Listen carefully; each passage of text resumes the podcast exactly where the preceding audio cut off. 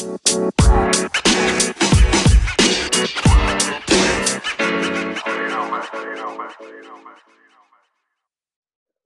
everybody, to Break Your Bubble. Elias here. My co host today with me is Solu, and we're so happy and excited to be doing this podcast with you guys. This will be our second podcast, so we're really excited to get this going, keep the momentum going. And the podcast that we'll be doing for today is on the election which just happened, um, you know, which you obviously know if you haven't been living under a rock. We know that Trump has refused to concede. He let slip on Twitter, I think it was yesterday or two days ago, that Biden won because the election is rigged, but made sure to um, correct himself and say that uh, he is not conceding. Republicans have not. Some Republicans have, you know, gone with Trump and say he has no no um, reason to concede. There is fraud, and some some people have called on him to concede. And so this is kind of an unprecedented, sorry, unprecedented time in American history. Um, so before that's kind of just the background. Hopefully, you know, you guys all know that. Um, but before we get into uh, sort of the nitty gritty, uh, Solu, do you want to introduce yourself? And then if you could introduce our four guests for today. Yeah, most definitely. Hey, everyone. I'm Solu. I'm one of the co-founders here at Break Your Bubble, and I'm very excited to get this started. Um, so yeah, for this podcast, we got two people from the Brown Dems and Brown Republicans, you know, to try and bring you guys a very balanced conversation.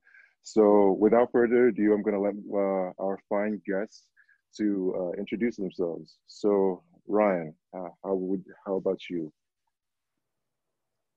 Which, Which Ryan? Oh, I just forgot. We have two Ryans on this thing. Okay, uh, Ryan George, uh, uh, go ahead. Yeah, absolutely. Thank you so much, Solu. Uh, my name is Ryan George. I'm a senior, uh, and I'm from the the College Republicans. Um, I've been a member of the College Republicans since my freshman year in 2015 and uh, I've really enjoyed being part of the community uh, at, at, Brown. I'm studying philosophy and economics, and uh, I, I, love these these conversations with where we get get people from both sides.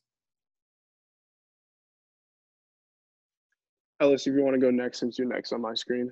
Yeah, sure. Um, hi, everyone. My name is Ellis. I am a sophomore at Brown from the um, Brown Democrats. Um, and yeah, I also love um, conversations like these. Always um, interested to hear how people are thinking of things across the spectrum. So should be a really great conversation. Dope, dope, dope. All right. The other Ryan. Hey, I'm Ryan Handel. Thanks for having me on today. Um, I'm a junior studying public health and English. I'm on I'm on I've been uh, with the College Republicans for two years, currently serving as the social media chair. And like everyone else here, I'm excited to have a great, great discussion between both sides today. Hi, I'm Morgan. I'm a senior at Brown studying public policy. I'm the vice president of Brown Dems and excited to unpack this election. Great, great, great, great. So uh, we can we can really just get right into it. Um, so the first the first question I wanted to ask you guys really is is more of a personal one. I kind of just wanted to get you guys sense, um, just just get into your minds a little bit of how you guys you know were operating on on election day and you know the days after. Like what was going through your mind, how you reacted to it, how was your mental health. You know that's that's super important. Um, so any of you guys can go. Uh, if you know no one wants to go, I'll, I guess I can choose one of you. I can start. Um, so I had a pretty interesting election day experience because I was a poll worker here in Providence, Rhode Island. I was also a poll worker during the primaries in September. Um, I really decided to sign up for that because I usually make calls on election day, but know that they really needed some young poll workers here in Providence and also wanted to be in the polls seeing what's going on. And I think that gives me a really cool perspective on this whole conversation of fraud that's going on in the national media. Um, it was an exhausting day. You have to get there at five in the morning. I didn't leave until 10 at night. Um, and it's, it was really hard being there all day, trying not to look at my phone um, because there was really nothing I could do about the results coming in. Um, but I did have to be there until 10. And I kind of just remember going to bed really early because I was going to have to wake up the next morning for work and not knowing any results and being really scared about what I was going to wake up to the next morning. Oh yeah, for sure. That's actually I actually didn't know you were a poll worker. That's that is a really you know cool experience that you have, and obviously like like you said, gives you a unique perspective on sort of this whole this whole fraud thing that's going on. Um, well, that's supposed to be going on. I don't want to take any any sides there.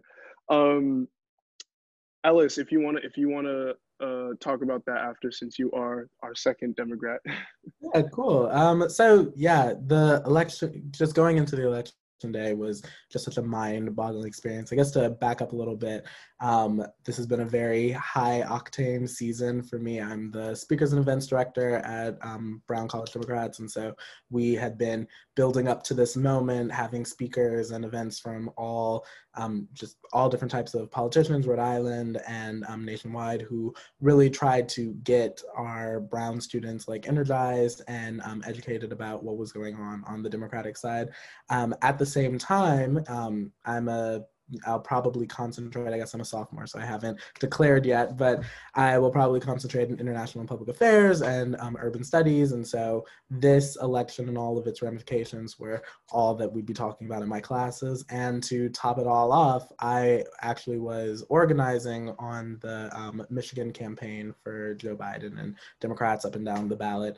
Um, so even though I'm in Providence right now, um, I would be remotely um, for a few hours every day, um, calling into Detroit, doing these different meetings, um, to and planning different events whenever candidates would come. And it was really, really exciting, um, but very, very like busy all the way through like August, September, October, um, and finally on election day. So I just felt like my life was all consumed up until the election with the election. And so once it actually happened, once we actually got to election day, believe it or not, I felt as though I had like very little to do. Um, Brown, um, for those of you who don't know, um, actually gave us a holiday um, for um, the election, which is something I personally think that we should have um, federally to make it just more accessible for people to vote on election day itself. but that meant I didn't have any classes. we didn't have any Brown Dems events that day, so I didn't really have anything to plan for on election day itself. And with the campaign, we had kind of a final turnout push, different calls to make, but it wasn't as um, haywire as actually the days beforehand. So for me, election day it, itself actually felt kind of underwhelming. I was just kind of like, well, we're here. It was a beautiful day in Providence. let's wait and see what happens. It would then be the successive days of not knowing the results that were my stressing time. So um, yeah, but election day itself was kind of nonchalant. It was actually really interesting. No, that that's no, that's that's a really cool perspective. And I actually I don't know, Morgan, are you on campus? Because Ellis, if you if if she's not, I don't know if she is. I mean, you can answer Morgan real quick. I'm off campus.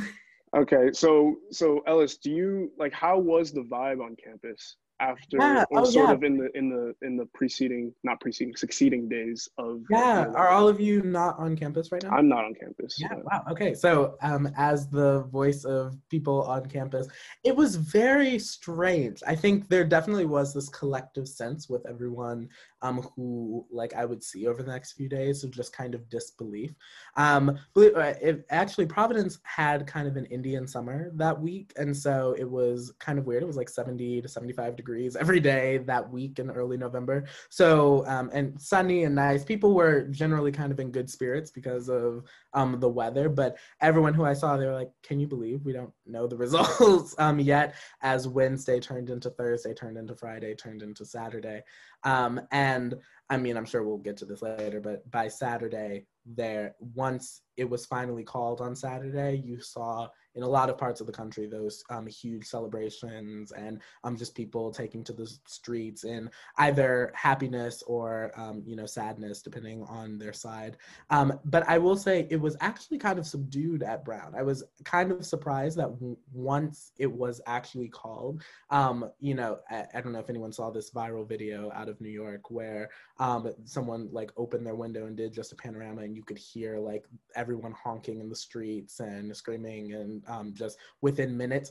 And at Brown, it was actually kind of quiet. Um, I went with some friends downtown um, Providence, like over by the State House, that big green, and that was the closest thing that there were to people honking and celebration. But I think Brown itself was kind of above um, the fray. People were kind of surprised, but you know, it was midterm season. Go going about your business, I guess. So yeah. No, I definitely feel that midterms are definitely kicking me in the rear end. Um, uh, Ryan, Ryan, Ryan George. I, I, I want to call you guys Ryan, but you know we do have to we do have to distinguish. So Ryan George, um, if you want to talk about your experience real quick, that'd be that'd be great. For sure. So uh, the the pandemic the pandemic gave me the unique experience to to be able to vote in person on election day for the first time in, in six years. Um, so in, in 2016, I wasn't able to vote in person. I was I was living in, in outside the country at, at that time, um, and and it was interesting. It was an interesting experience. I went during the lunch hour after one of my classes actually was held on election day, unfortunately.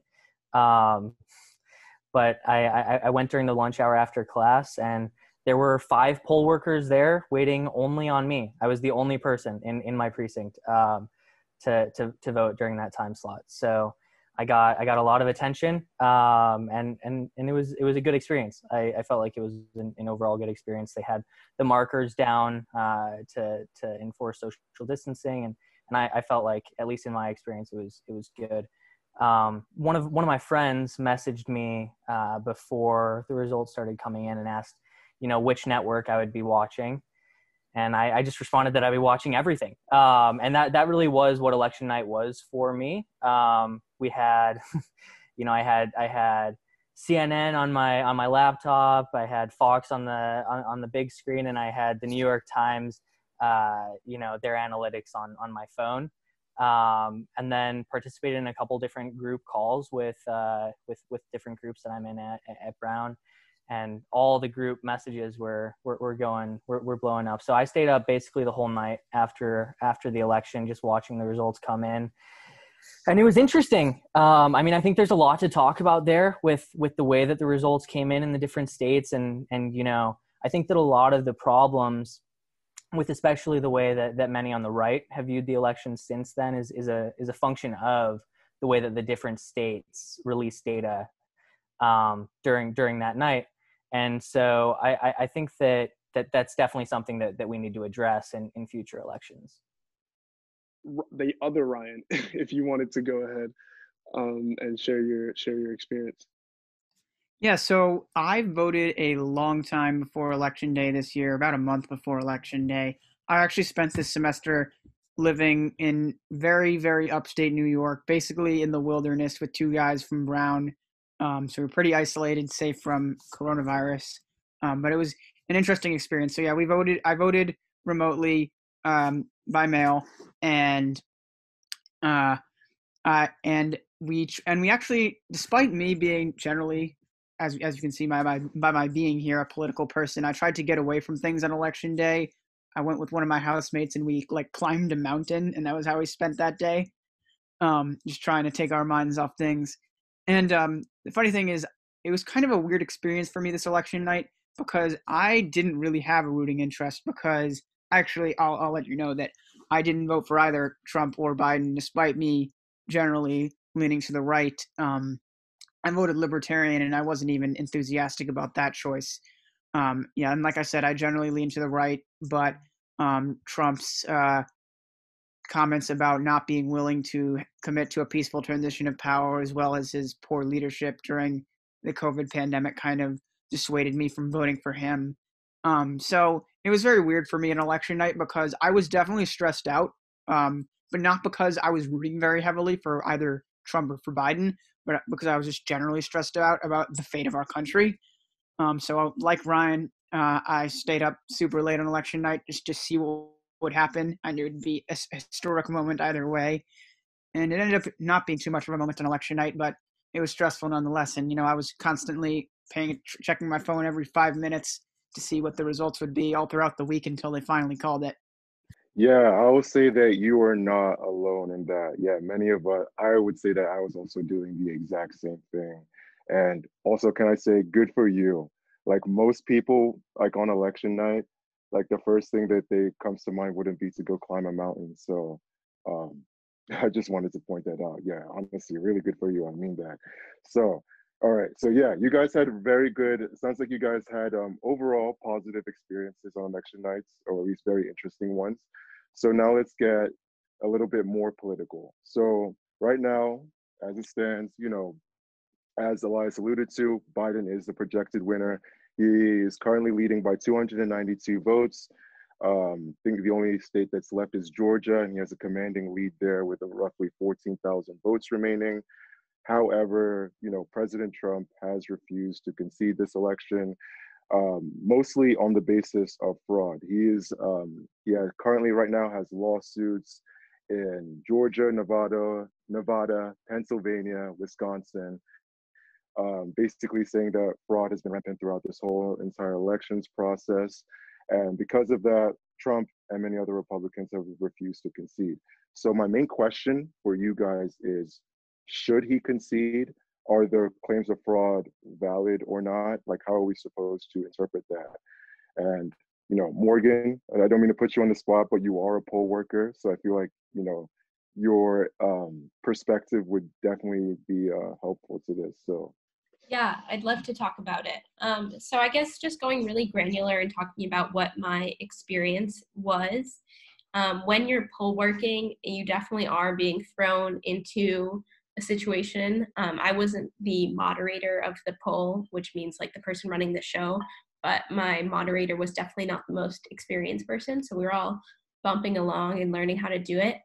Um, that's all to say that there are such specific guidelines of what you have to do. And I'm talking obviously about Rhode Island, every state's different. Um, that there's checklists, there's one, two, threes on everything. Um, it is really, really made to be the most foolproof thing ever, that it's really hard to screw up. Um, and also, you do have to sign, I think I signed like 20 things throughout the day. Um, different checklists. I had to sign all the ballots. We had to do double counting, triple counting, and all these things.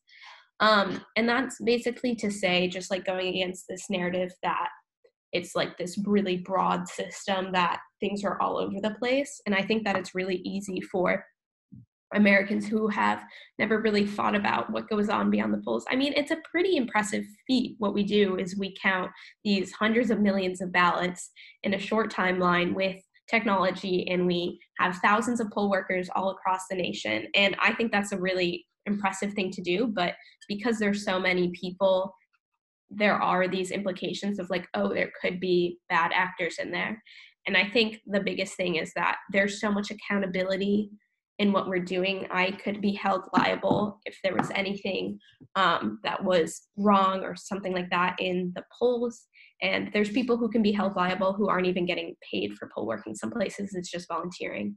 Um, it really, really is a process that there's so many laws and there's so many boxes to check and all those things that mixing up votes or any kind of fraud is so so minimal um, i think that just going generally nationally I think that we knew the president was going to do this. He made it very clear he was going to do this before the election. Um, I am not the least bit surprised that he is doing this, and I'm not the least bit surprised that the other Republicans in leadership are following suit. They have been doing that since day one of the Trump administration, no matter how wild or crazy his claims get or how dangerous, especially in terms of the pandemic. Um, they've been following behind him. And I think that social media platforms and other news sources are really feeding into this, um, as social media does. It's a great place for conspiracy theories to go wild.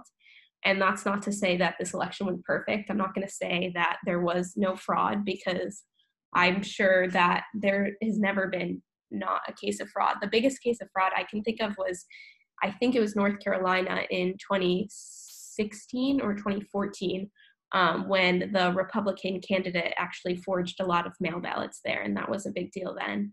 Um, so it does happen, but to the scale of changing a presidential election, no. And more importantly, I think that anyone who is interested in politics or has a stake in this country knows how important democracy is. And I think that's the first and foremost thing that the Republicans and who are encouraging Trump to not concede are really right now just throwing away our democracy. And I think he should litigate in the courts, that's his right. But to really just make blatant claims that are being disproven again and again in these federal courts as a way to undermine our democracy is the most un American thing that he could do. Yeah, I was. I've actually been a poll worker in in the past as well, so I can back up some of the things you're saying. I was a poll worker in the 2018 midterms, um, and one thing I one one key thing that you didn't mention is that when you at the end when you organize all the ballots, you have to have a Democrat present and a Republican present um, as like the the vote, the chief of the vote polling site. And so the funny thing was, um, a, a short funny story is that I was the only Republican at my polling site. So despite being 18 at the time, they promoted me to the chief, the the poll chief because they needed a Republican poll chief, um, which was also nice because I got a pay raise. But I did have to stay till the end to go alongside the Democrat poll chief and count everything. So the, the point is that it's pretty hard for one party to purposely commit voter fraud in in in, uh, in favor of the other when both parties are there observing what's going on the whole time. Um, now, like you said, it's not. That's not to say voter fraud is impossible, and I actually do think it's a little dangerous to say that voter fraud is impossible on the presidential sale because I do believe it is. Now, and like you said, if if Trump um, if Trump truly believes that this election has been stolen from him and that there's been widespread voter fraud enough to flip the election in his favor, then should, he should go for it. He should litigate and he should go take to take it to the courts. Um, but it's kind of like a, a, sort of show me the money kind of deal. He keeps claiming all of this, all this fraud is present, and I'm here patiently wait, waiting for him to show me the evidence, and I just haven't seen it yet. So, um, if if he's being dishonest about it, then that is dangerous to democracy for sure. For sure. If he's being honest, then then I don't think it's dangerous, and he should take whatever steps he can. The truth is, I don't know um, whether he's being honest or not, but I certainly consider myself skeptical. Yeah, no, going off of what both of you said first, I love the um, like the poll worker anecdote because I never knew that like about how they counted with the Democratic or Republican oversight or um, and I've always been mystified as well with how they count um, with just how ballots are counted and how elections are safe. I think um, you know no matter what other issues one has with this country, I think one of the few things we've never questioned is the integrity of our elections.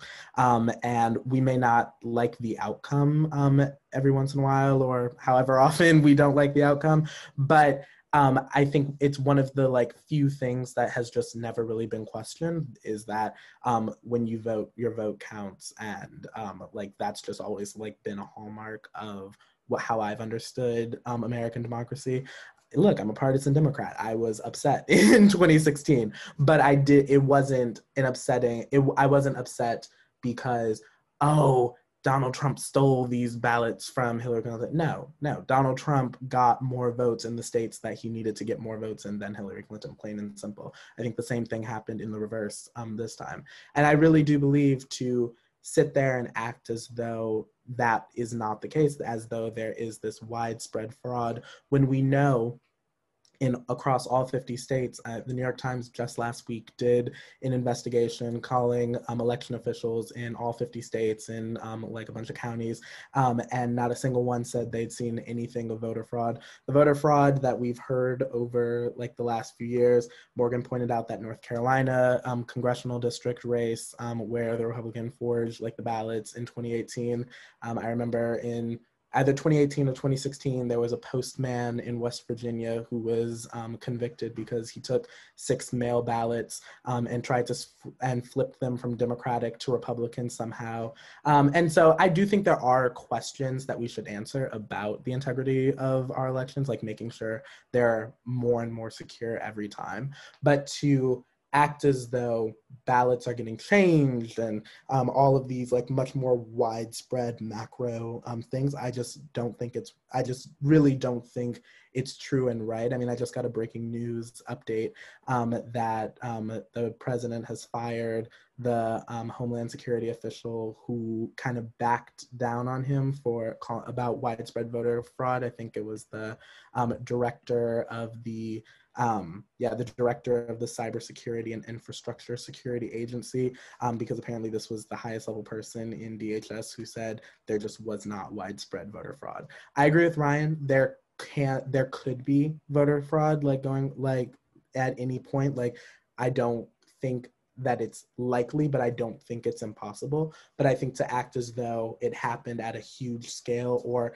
really at all um, this um, like this cycle just is disingenuous. Now, look, I don't think I I'm one of the few people in kind of like my echo chamber that um, doesn't think um, the president has to concede um, right now. I, I I don't think there's anything in the law that says he has to concede. If he doesn't want to concede, you know, so be it. What I do think is um, inappropriate is to act is to live in denial and act as though he didn't lose. He doesn't have to concede, um, you know, formally if he doesn't want to, but to hold up the Biden transition um, as a result to like really damage our national security um, and our kind of domestic and foreign interests really putting all of the lives of everyone who lives in this country at stake. I think it's grossly irresponsible and um, disgusting. And I do think that while the Republican Party um, can back him up and say, you don't have to d- concede if you don't want to. Stacey Abrams um, in Georgia famously didn't concede because she didn't think that it was that the election was conducted um, fairly. That didn't stop um, that the person she ran against from becoming governor. And um, Donald Trump should not be in a position to stop Joe Biden from kind of addressing as president elect the things that he needs to address in terms of you know transitioning making sure there's a seamless transfer of power. And for elected republicans to enable um, him to do that is i think really just damaging not just to our democracy but to our day-to-day lives as american because there will be gaps.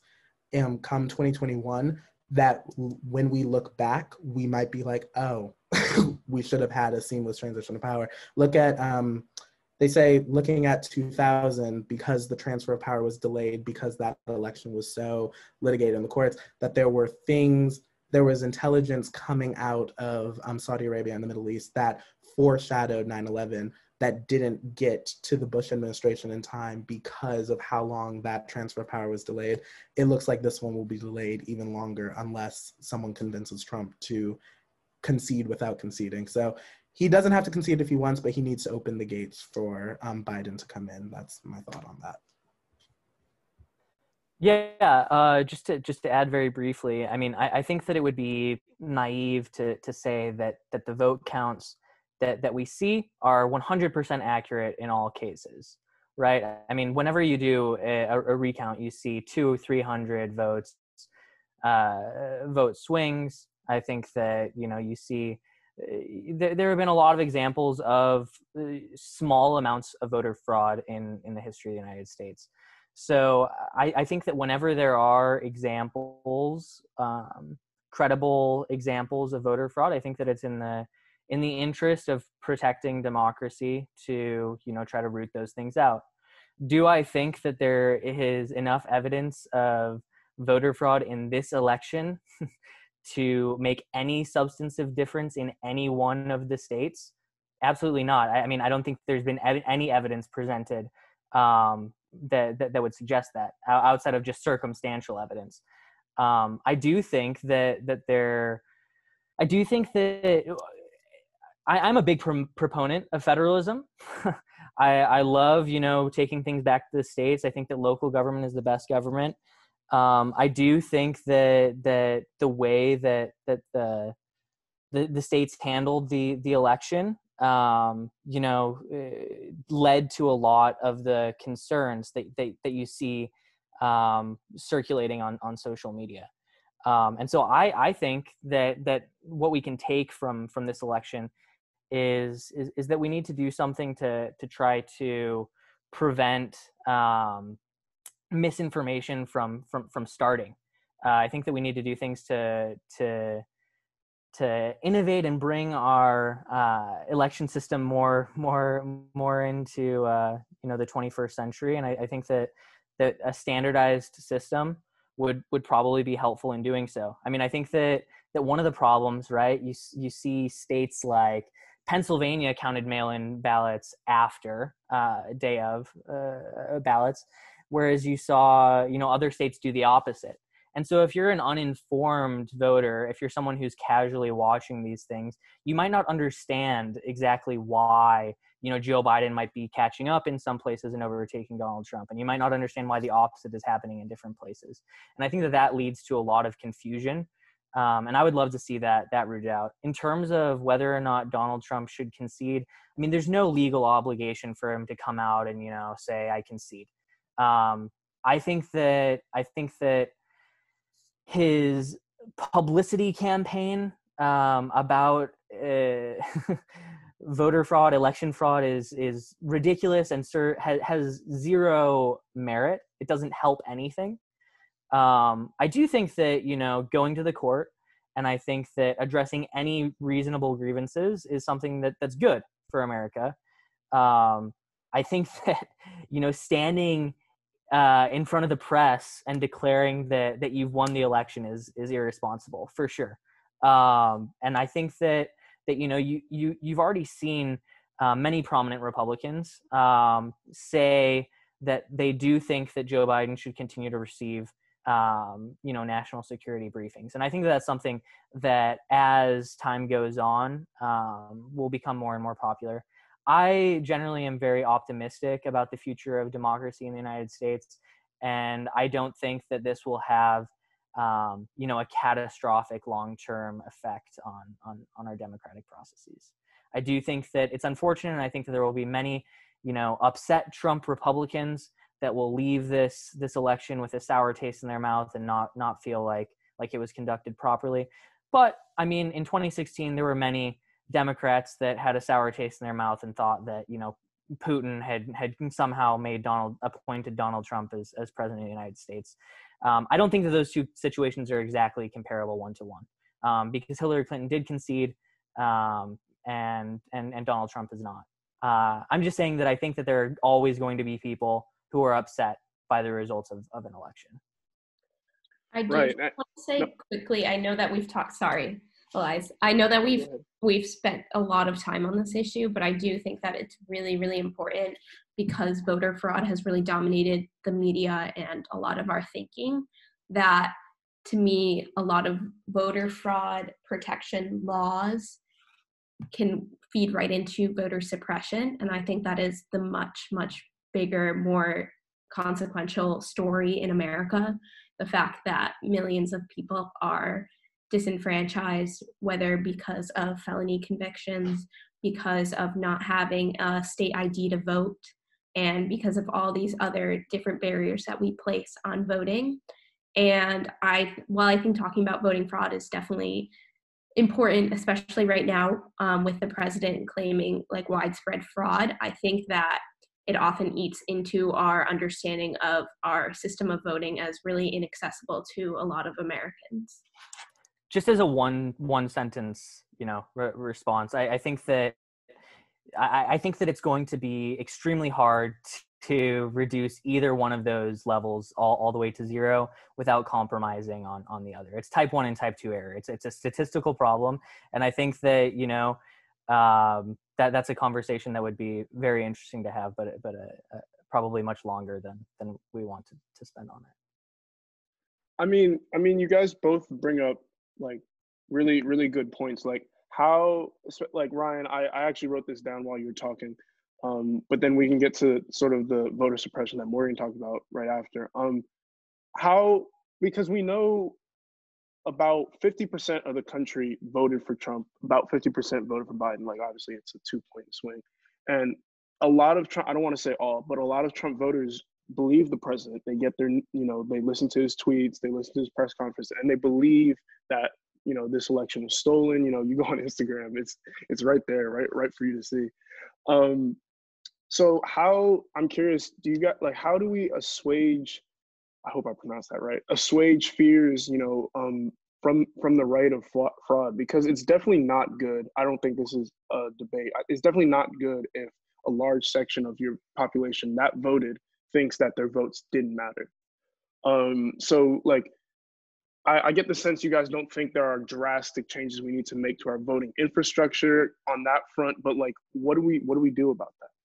I, I would say in the short term, I think that the damage that President Trump has done, um, you know, has has already been done.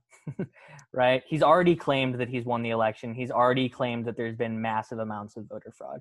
So I think that the only way to to really remedy that is to allow the the processes in the in the court to play out and to give them you know a large amount of uh, of coverage.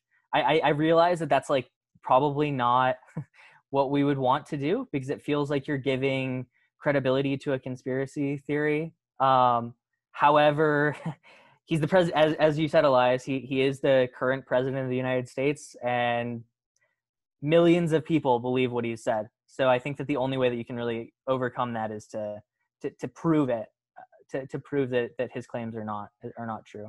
While the burden of proof should be on the other side, I think that it's important that just for unity to try. Yeah, and the the people that are going to be litigating this process are most likely the Supreme Court, who are overwhelmingly conservative, and three of whom Trump appointed himself.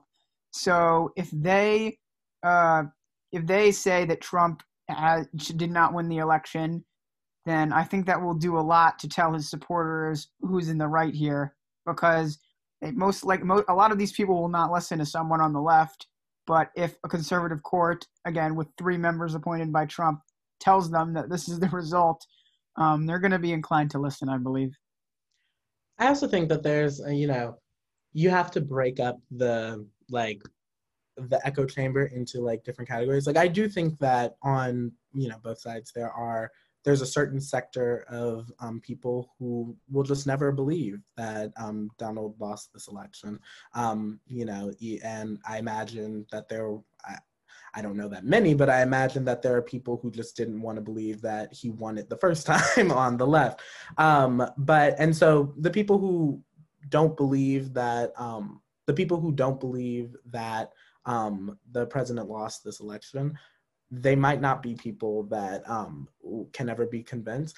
I do think I'd like to believe that there are a lot more people who are just misinformed right now. Um, and that's where the left, the new president, President Biden, um, once he becomes president, um, kind of meet them where they are. You know, I, am sure this is kind of controversial, but um, maybe part of the new president's media strategy and the new vice president's media strategy is to engage, um, is to go on Sean Hannity and Laura Ingraham and make parlay, what is it, parlay, par, um, parlay accounts, um, and just Parlance, like maybe. Parlance. Maybe Parlance. No, no, no, no, no. It's a it's P A R L E. I thought it was Parler. Parler. Thank you. Parler. It's, um, All right, I'm done. It's a, it's a, new, it's a new social media app um, that is um, gain that has a lot of traction and like um, on the right broadly, but just in general, like it's growing really fast. Um, you're really just meeting people where they are and trying to reduce um, the echo chambers um, that we're finding that we like find ourselves in, like like breaking your bubble. I think that um, the that the new administration even though like i said it, it is kind of controversial because it does feed into this idea of a conspiracy that shouldn't be like what Ryan George was saying, like shouldn't um, really be given more fire to. But um, yeah, we should definitely have um, definitely having outreach to people who might not hear about it otherwise. That might be the only way to break into um, those people who can't, who are just misinformed, not just completely in denial. Yeah, yeah, for sure. Um, I mean, I feel like we could talk about fraud and Trump and and conceding, you know, till midnight, but I, I, I kind of wanted to shift the conversation to sort of um, broader trends that you know we saw in the 20, 2020 election. Um, so so just some just some stats and some highlights for you guys. Uh, in terms of demographics, you know, white men obviously they voted for Trump. Major- the majority of them, 61 to 39. Um, women voted for Biden, 57 to 42. So that's that's you know a huge swing between actually I said white men, so that's not quite um that that, that dichotomy there. Um, Latinos actually, um, especially in Miami Dade and um, Texas, you know, you saw increased voting for Trump. Um, minority men, largest share voting for Trump as well, and and Republican women actually a lot. Um, there were at least I'm reading this right now, at least 35 Republican women expected to join um, the 117th Congress, up from 20 up from 22 in 2018, and of course, you know. Kamala Harris, the, the vice president elect, will be the first female um, and first black female uh, uh, president. Um, so I just I, I kind of want to sh- shift the conversation to what what are your takeaways from some of these broader trends? You know, apart aside from all this, you know, election brouhaha about fraud and and conceding and whatnot. Yeah, I'd love to um, hop in here. I think it was a really fascinating like election backdrop that I don't think we ever really got to properly unpack because we're so used to getting the results that night and then like the rest of the week we're unpacking these demographic trends. Rather we had to wait until like saturday to get like the big acceptance speech moment and the demographic data is still kind of coming out as we speak. Like I mean, exit polls because so many people voted by mail, like, you know, me, Ryan Handel, um, Morgan, you, I don't know if you voted by um, mail, but like, because so many people voted absentee and voted by mail, like the traditional exit polling, like is off um, this year. And it's just really hard to figure out where these trends are. But I think it's overall really, really fascinating about like the micro level um, shifts, like some of the things that you mentioned about the, about like these minority skews, um, especially in like Miami Dade, um, like the Rio Grande Valley, like these minorities, um, like pushing um, towards Trump, like people kind of being surprised by that.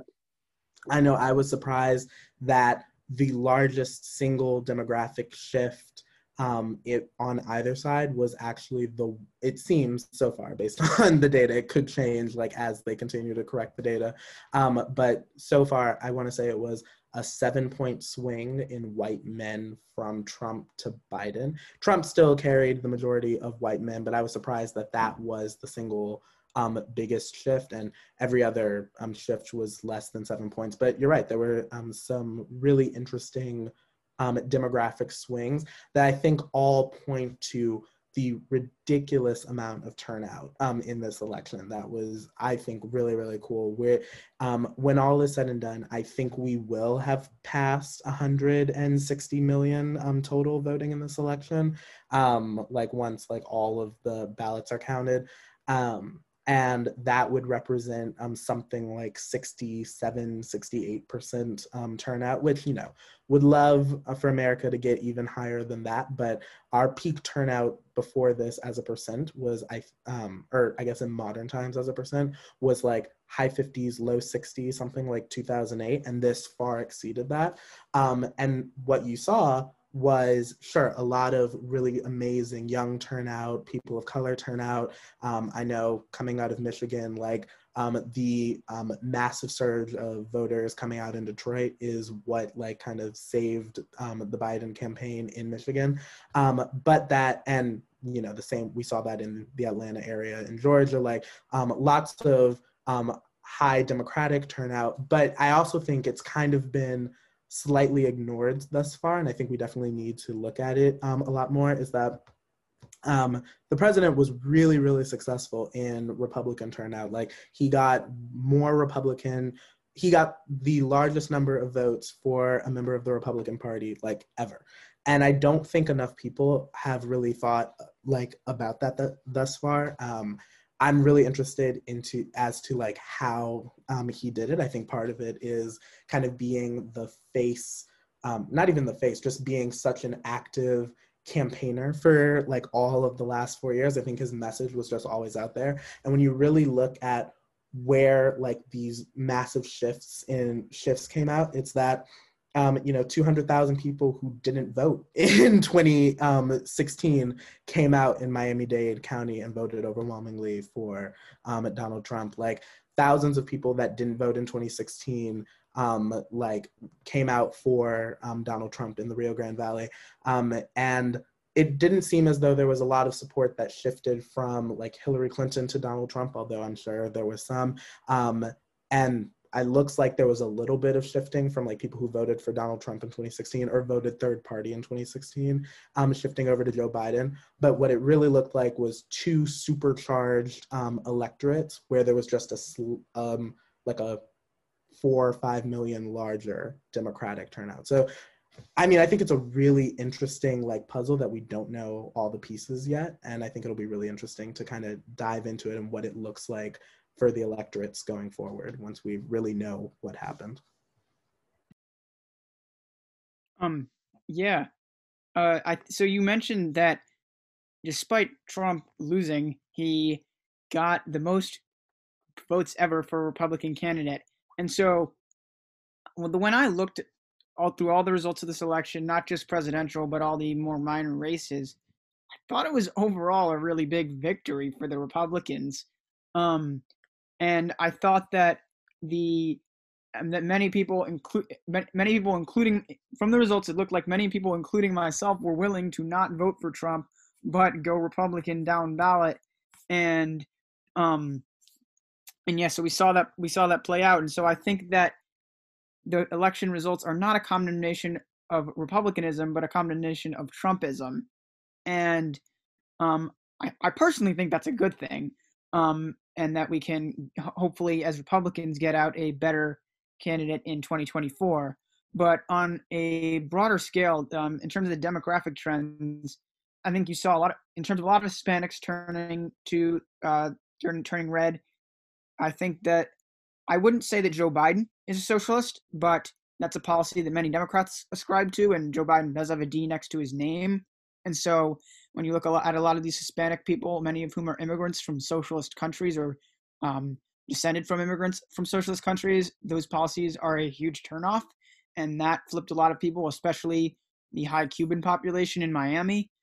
Um, so I think that was a big factor in um, making the Hispanic vote um, more Republican this time around. Um, in terms of the rest of the minority vote, I mean, we all know there were a lot of divisive issues regarding race this summer. Um, and while some people on the left really took the Black Lives Matter messaging in stride and um, became enthusiastic about supporting that, I think that there are some other people who maybe no, I wouldn't I wouldn't say denied racism because I think we can all agree that racism is still present in the U.S. But they, I think that some people may have felt like they were getting talked down to that you know they still feel capable of achieving what they want to achieve in the U.S and felt like some of the messaging was suggesting otherwise. And I think that may have caused some of the shift in the minority vote. Um, I can't, I, I don't know these for sure because I'm not these people. I don't know what, um, what caused them to vote for who they did, but there's just, just some of my speculations. Um, and in general, I think these trends look really promising for the Republicans in 2022, 2024. I think that if we just keep moving ahead and move and moving ahead with the times on some issues such as climate change and LGBT issues, where I think the Republican Party still has some some catching up to do. Um, if they can catch up with those issues and keep going on what makes them strong, like the economy and individualism, uh, I think I think that it looks like a really bright future. I actually I think I like what you said about that with the Republicans had a good night because I agree with that. So I work with the um, Democratic Legislative Campaign Committee, which just means that I worked on state ledge races this cycle. Um, and Trump, I think something that was really unexpected and honestly probably unexpected for a lot of Republicans too was he lifted the tide on Republicans. Um, I think a lot of people thought that Trump and his rhetoric, as you both mentioned, um, it turned you specifically, Ryan, off from voting for him, among other reasons, thought that he would sink the Republican candidates down the ballot, and he really overperformed at the top of the ballot and brought a lot of those Republicans with him, which is why that Democrats were not that successful, especially in state led races and in House races. Um, and I think that is something that's going to have ramifications for the years to come. Um, where I disagree a little bit is you saying that there's a strong Republican base they're going off the economy and catching up on climate issues and LGBTQ issues. I would love to see that. I think that would be great.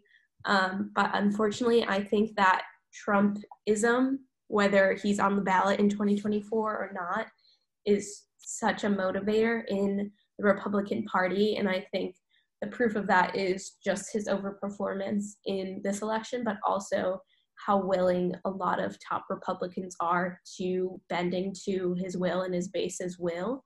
That I'm I am worried about the future of the Republican Party um, because of that. I think that the primary in 2024 is going to be really interesting because I think you're going to have a lot of Trump. You might have Trump, first of all, um, and you might have a lot of Trump Republicans versus these Republicans that you're talking about who maybe think more, um, I don't want to say progressive, but about LGBTQ issues and climate change and other issues that I think we would all agree on here today. Um, but I, I'm worried that that's not going to be what it is um, and that it's just going to keep following this model that he has proven to be successful on. I, I think it I think from my perspective it, it might be a little bit too early to to project into what the Republican Party will look like in four years. I think there's a strong unifying force in being the minority party in in DC, and I think the Republicans have generally done you know very well, especially in recent history, as the opposition party. Um, I was I was rooting for you know um, divided divided government because I don't really feel represented by either party's uh, current platform. Um, and so I was I was hoping, you know, that, that we would have some kind of division so that neither neither Donald Trump nor Joe Biden um, would be able to, to to go eh, what would, in my opinion, be too far um, in in either direction and so I'm very happy, you know, with the with the results that that Republicans, um, you know, seem to do well at the state level, especially in this election when it was very important to do so. I think that you know it was it was I, I think I think that things turned out exactly as as I would have hoped. Um, I think that one of the reasons why you had such large turnout in this election has to do with you know this this uh, hyper intense rhetoric from from both sides during the last four years. It seems as though, you know, Donald Trump, you know, turns a lot of people off, and it seems as though the response was was so extreme so as to make it seem like you know anyone who supported uh, the the president or even you know didn't support him but voted for him um, was was was a morally abhorrent person. And and i think i think that that does a lot to stoke division. And i think the division you know will will will lead to more enthusiasm. If you think that you're fighting against a, a fascist you're going to get a lot of people to go out to vote. And if if you think that the other side thinks that you're you're an awful person um, you're going to go out and vote and make sure that your voice is heard. Now do i think that that's a positive um, a positive thing for American uh, democracy? No, I, I, I think that, that the division that's been created, or maybe not created, but uh, exacerbated by the rhetoric, is not a positive thing. I also think that if you look at like the past four elections, you've generally had, you know, 50% of the country vote for Republicans and 50% of the country vote for Democrats. In this election, the tipping point margin the number of votes, the minimum number of votes that Donald Trump would have needed to win, will end up being somewhere between 70 and 90,000 votes, which is an absurdly low number. It's going to be, um, going to be less. It's going to be closer to 50,000. Yeah, and and that's that's a crazy crazy low number when we talk about such a large turnout. Like you, you talk about, you know, it raining in a few states could have changed the election, right? And and that's that's what I think that we're seeing during my entire lifetime you've had races that are so close. And and i would just love for for all of us to try to to be more understanding of the other side to not stoke all this div- division with our language. And i think that both sides has been have been you know very very uh culpable of that. And, and and i don't think that it's a good thing you know especially when you have so many people on both sides. Yeah you know i wholeheartedly agree with that. you know, especially since that's the entire purpose of Break Your Bubble, which is to, you know, to say, I was about to say, Ryan, Ryan, Ryan, with that quick advertisement for Break Your Bubble in podcast, I appreciate that. No, but go ahead, Solu. Yeah, no, for sure, for sure. Couldn't have said it any better, really. And that's honestly a perfect way to close up. We could literally talk for hours about this topic. Like, there's so much I wanted to go into. Like, Morgan made a really fantastic comment earlier talking about, like, you know, voter ID, voter suppression, what that means, or what Ryan George was just talking about with um, rhetoric. But yeah, I just want to thank you all um, uh, for taking the time to talk with us today. This has been a really fantastic podcast. I enjoyed hearing all of you speak, learning about all your individual different experiences. I thought, I think we learned a lot. Thank you guys again. I hope you guys have a very blessed rest of your day and uh, see you guys on our next episode. If you didn't catch our last podcast on COVID, please catch that. We're really proud of that. And that was our first one. And please don't hesitate to give us feedback. You know, we're, we are a new podcast. Um, we would really appreciate, you know, sending, sending us emails or I think the platform we use, Anchor, allows us to allows you guys to send us voice messages which are which are always nice so so please please please listen to those podcasts and thank you for listening